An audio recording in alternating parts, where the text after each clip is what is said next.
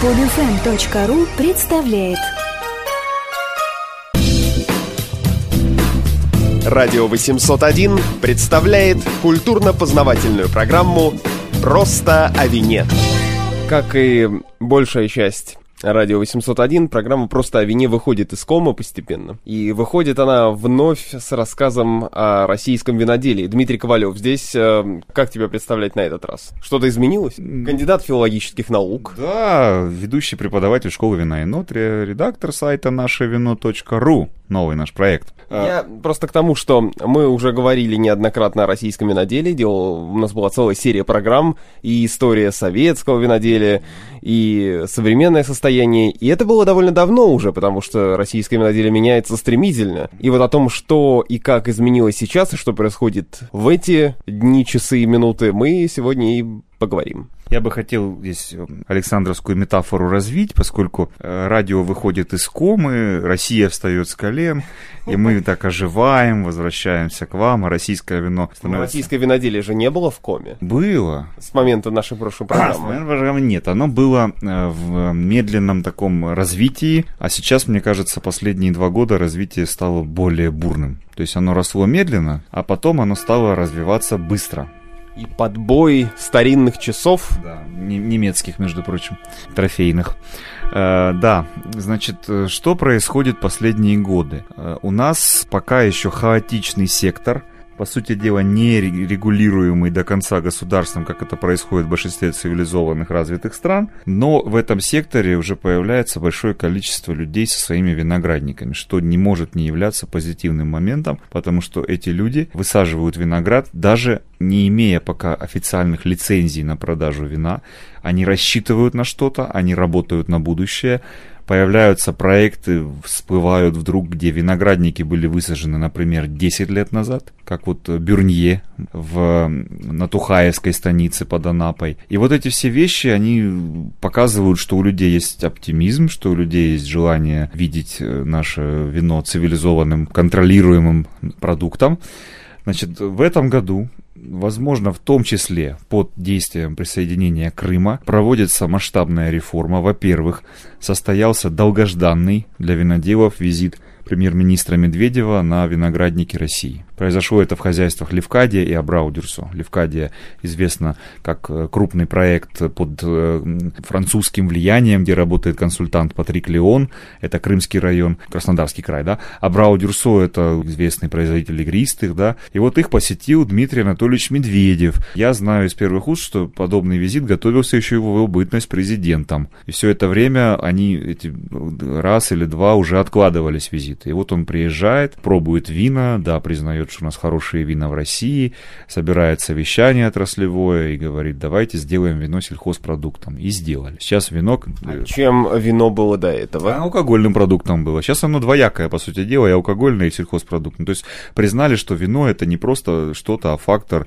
земли, что это виноградник, прежде всего, что это сельскохозяйственный труд, да, что есть э, работа, есть традиции в тех или иных зонах России. Для юга это еще и фактор экономики важный. Итак, теперь Минсельхоз контролирует виноделие, виноградарство и э, Росалкоголь регулирование, поскольку это алкоголь. И, наконец, та реформа, которую они хотят принять, это поправки к 177 федеральному закону об алкогольной продукции, действующему еще с далеких ельцинских времен. Э, Закон этот пока вино из него не убирают, не выводят в отдельный закон, но делают поправки, которые благоприятствуют производителям вина из российского винограда. Что это значит? Что люди, которые выращивают свой виноград, получат льготное налогообложение, льготное получение акцизов и всячески помогут им выйти скорее на рынок, потому что сейчас регулируют одной рукой и водочников с крупными заводами, и виноделов, которые производят часто малое количество продукции. Поэтому первое чтение в Думе прошли, следующее будет в октябре,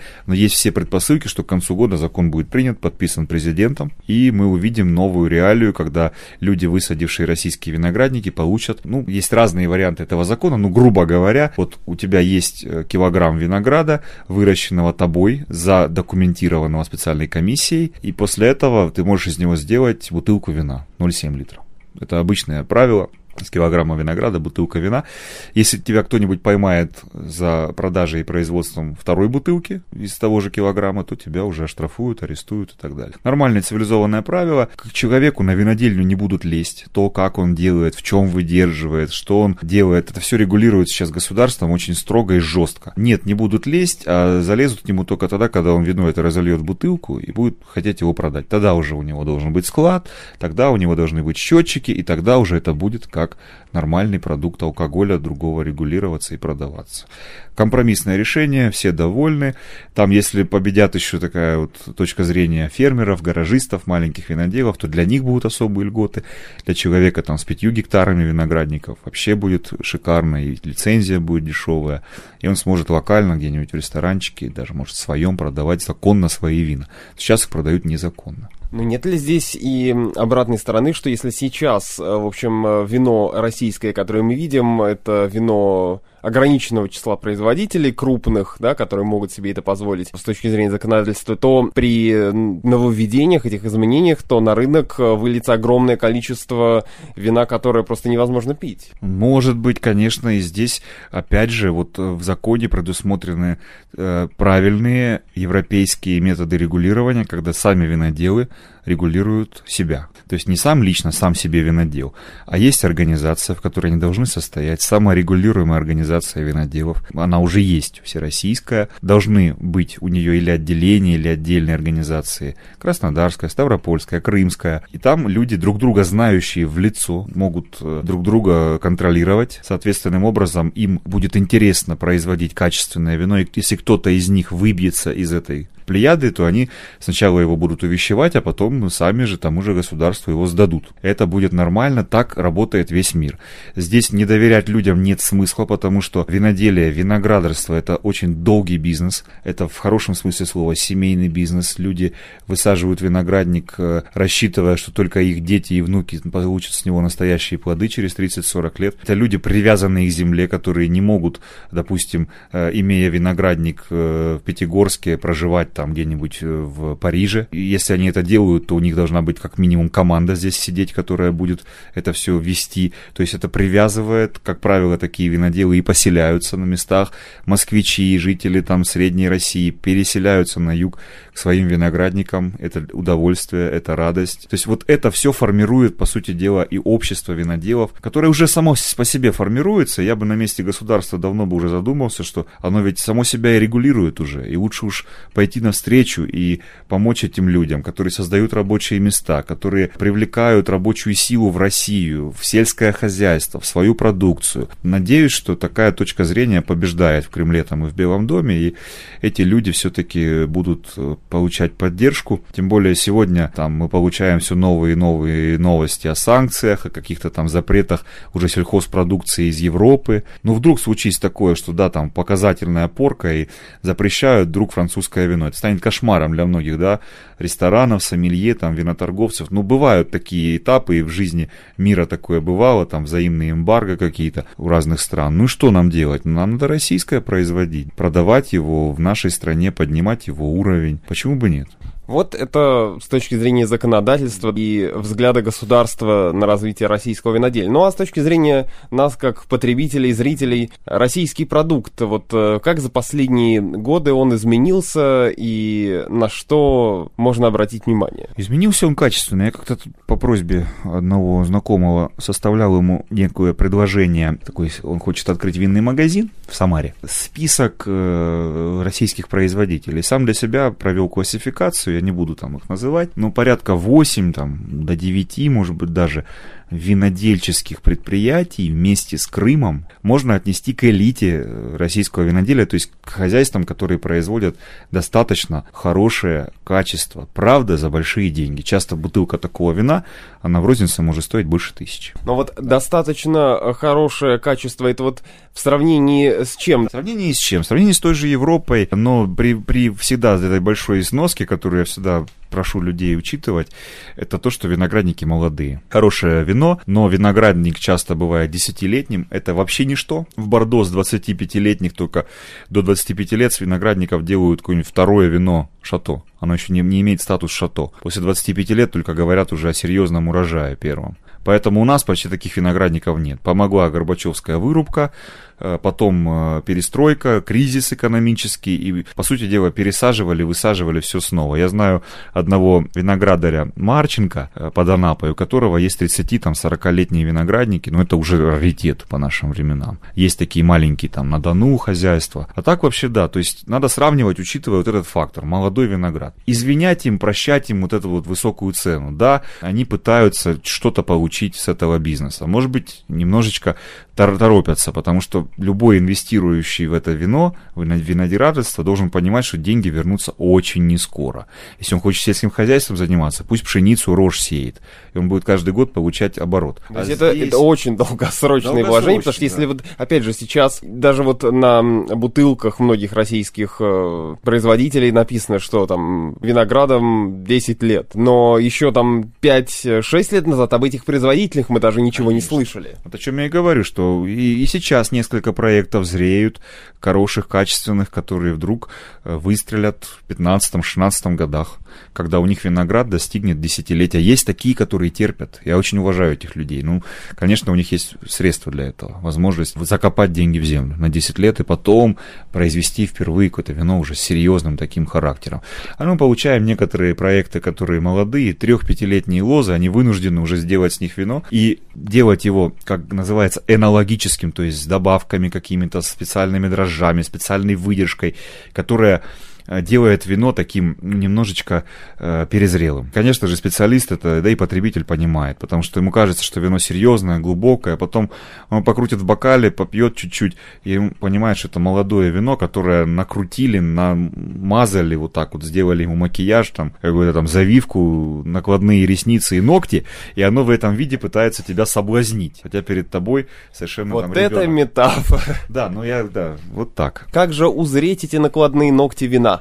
Узреть их э, в том, что перед вами э, вино, которое долго не лежит в бутылке, лежит годик там всего лишь, которое долго не в открытой бутылке не хранится, да, которое просто в после, послевкусие это один из моментов. Вот то, что вы попробовали, да, раз, и у вас последнее ощущение еще на секунды тянется во рту. Вот если этого послевкусия нет, оно проваливается. Значит, там много приспособлений применено было, чтобы сделать это вино богаче. Много есть таких вещей, которые, да, подскажут э, вам, что перед вами вино мало с молодых лоз, молодых виноградников. У нас таких пока мало, но они же стареют, виноградники растут, и уже у нас появляются там те, которые высаживали, например, в 2003 году, там, Шато Гран Восток, тот же Бюрнье. Уже им уже 10-12 уже раз, уже они в такой паре приятной очень, да. Есть там виноградники, там 90-х какие-то пережили еще так эти все кризисы. Идет, идет процесс, главное, мозги добавляются, знания, э, наши люди учатся, наши люди ездят за рубеж, обмениваются опытом, консультанты здесь работают, тоже помогает этот фактор. Появляются специальные отраслевые магазины даже в Ростове, в Крымске, где любой маленький фермер может приобрести все для, от бочки до пипетки. Раньше это пришлось из Европы бы возить. Значит, вот, чтобы закончить такую тему, да, какие у нас вина сейчас есть? Это вот эти вот, то, что я называю элитой, да, дорогие э, вина, крупные проекты с большими деньгами, инвестициями. Есть хорошие по цене качеству. Тоже часто за этим стоят, конечно, деньги, инвестиции. Но это может быть хозяйство 10-20 гектаров. Там у него маленькая винодельня, определенный круг сортов, уже есть такие и мы уже понимаем, куда он движется. Высаживает он пино нуар, там, шардоне, э, савиньон блан, и вот он делает ставку на этот сорт кто-то там местные сорта казачьи высаживает. Следующее идет, это э, винодельни гиганты, которые, конечно же, мы все видим на полках супермаркетов. Тоже надо им отдать должное, да, там у них есть и подозрения, и открытые такие моменты, что они, да, ввозят балк из-за рубежа, то есть... Что ввозят? Балк, балк, ну то есть э, вино, которое чилийское, там, австралийское, вино... Некие виноматериалы, которые потом перерабатывают. Потом перерабатывают, дорабатывают и выдают за российское. Да, российское государство должно ударить этих людей больно линейкой по пальцам, потому что ну, они... а как же вот здесь вот нам с тобой вот берем, как мы узнаем, что это? Пока никак. Пока вот это вот медведевско-путинская а, вот, а ты даже как эксперт, ты на вкус это можешь понять? Могу Очень часто и, и люди могут э, это понять по таким, знаете, бывает переваренный, как вот у вас как будто бы варенье или компот в бокале, да. Бывает э, такая резкая, нехарактерная кислотность, что выдает присутствие винной кислоты порой, которую добавляют, да, и в Европе добавляют во многих местах, но не перебарщивают. И вот у вас прям какой-то, ну, видите, искусственный продукт. Плюс он стоит раз там 150 рублей, думаете, ну, что-то здесь не так. Но эти вин... крупные хозяйства, они имеют и свои виноградники. И вот проблема как раз таки в том, что их не различить. По 2000, по 5000 гектаров у них. Где свой, где, где привезенный, непонятно. Но, по крайней мере, это уже успешный бизнес бизнес. Они уже не в долгах, они уже имеют обороты. Будет контроль за виноградом, скажут, да, вот это российский виноград, из него сделано вино. Все, на бутылке написано тогда российское вино. Чилийский виноград, да ради бога, напишите чилийское, продавайте за 150 рублей. Например, вино из Чили, там, которое в бутылке приехало, пусть оно стоит 250. Вино, которое из Чили приехало в цистерне, его тут разлили, пусть стоит 150. Мы люди должны понимать, что это вино из Чили, а не из России. Плюс, опять же, присоединение Крыма. Там уникальная ситуация, это можно отдельно сделать передачи. Да? Там крупные винсовхозы до сих пор, постсоветские. С неплохими, там, не супер, но не ужасными виноградниками. 30 тысяч, ну, некоторые говорят, там, на самом деле 20, там где-то так, тысяч гектаров. Но это большая, большая прибавка, это вся Кубань. И вот этим людям надо куда-то девать теперь свое вино, потому что Украина вдруг им запрещает э, ввоз оттуда, да. Украина была их основным рынком, естественно. Огромная страна, которая пила все-таки вино. Теперь им надо в Россию. Теперь что надо делать? Вот тех же наших производителей, которые делают из чилийского вот это вот хозяйства, они часто находятся в прибрежной зоне Кубани. Давайте-ка их мотивируем покупать этот виноматериал у крымчан. Может быть, чуть-чуть он будет дороже. Государство может их стимулировать какими-то налоговыми льготами, какими-то бонусами. По крайней мере, это будет российский виноматериал. Давайте делать из него там российское игристое, чистое, давайте бренди, давайте вина разливать на Кубани, например, если вам это нравится, или в Ростове там, или вести его куда-то в центральную Россию. Пожалуйста, у нас теперь с Крымом получилось порядка 100 тысяч гектаров виноградников. Это уже два раза на минуточку больше, чем в Грузии. Смотрите, как Грузия поднялась за эти годы, и в Грузию ведь никого, никому в голову не придет чилийский этот просто при, привозить туда балк. Да его порту просто утопят вместе с его танкером, потому что он не дает крестьянам грузинским, получается, рабочих мест. И ведь у них было 100 тысяч гектаров до того, как Россия ввела эмбарго. Они повырубали кучу виноградников, и сейчас все равно они с Россией дружат, и Россия основной рынок, они будут увеличивать свои площади. У них 50 тысяч, на минуточку напоминаю, у нас 100. У нас, как у Венгрии, в два раза больше, чем у Австрии. Австрийские вина стоят на полках повсюду в России. Российские вина тоже должны занимать это место хотя бы в нашей стране для начала.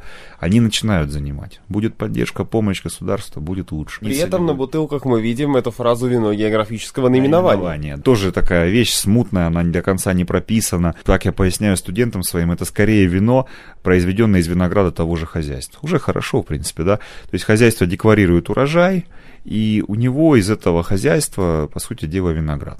Еще раз, давайте допустим самих виноделов, виноградарей контролировать себя, друг друга. Всегда я, как винный журналист еще всегда заметил это. Приезжайте в Бургундию, там куча маленьких фермеров, там по 10 гектаров, э, маленьких доменов бургундских. И вот чтобы узнать всю правду о том или ином домене, надо спросить у соседей, одного, второго, третьего. Они расскажут всю его подноготную, как он делает вино, куда он его слил, там, в каком году он его запорол. Потому что виноделы, они э, столько же дружны, насколько и завистливы отчасти, да, они могут друг на друга э, говорить порой неправду, но они следят внимательно за друг другом. Все равно будут люди и честные, и принципиальные, которые делают вино, и ему будет обидно, что сосед его бодяжит. Нам нужны честные виноделы. Абсолютно. Честная журналистика, честные да, виноделы. Да. С этим проблемы, конечно, но они есть, а то страна уже давно развалилась и себя похоронила под обломками. Так что все нормально. Я думаю, что, по крайней мере, государство, оно не напакостит в этой реформе закона. А говорят, что все-таки наш э, царь-государь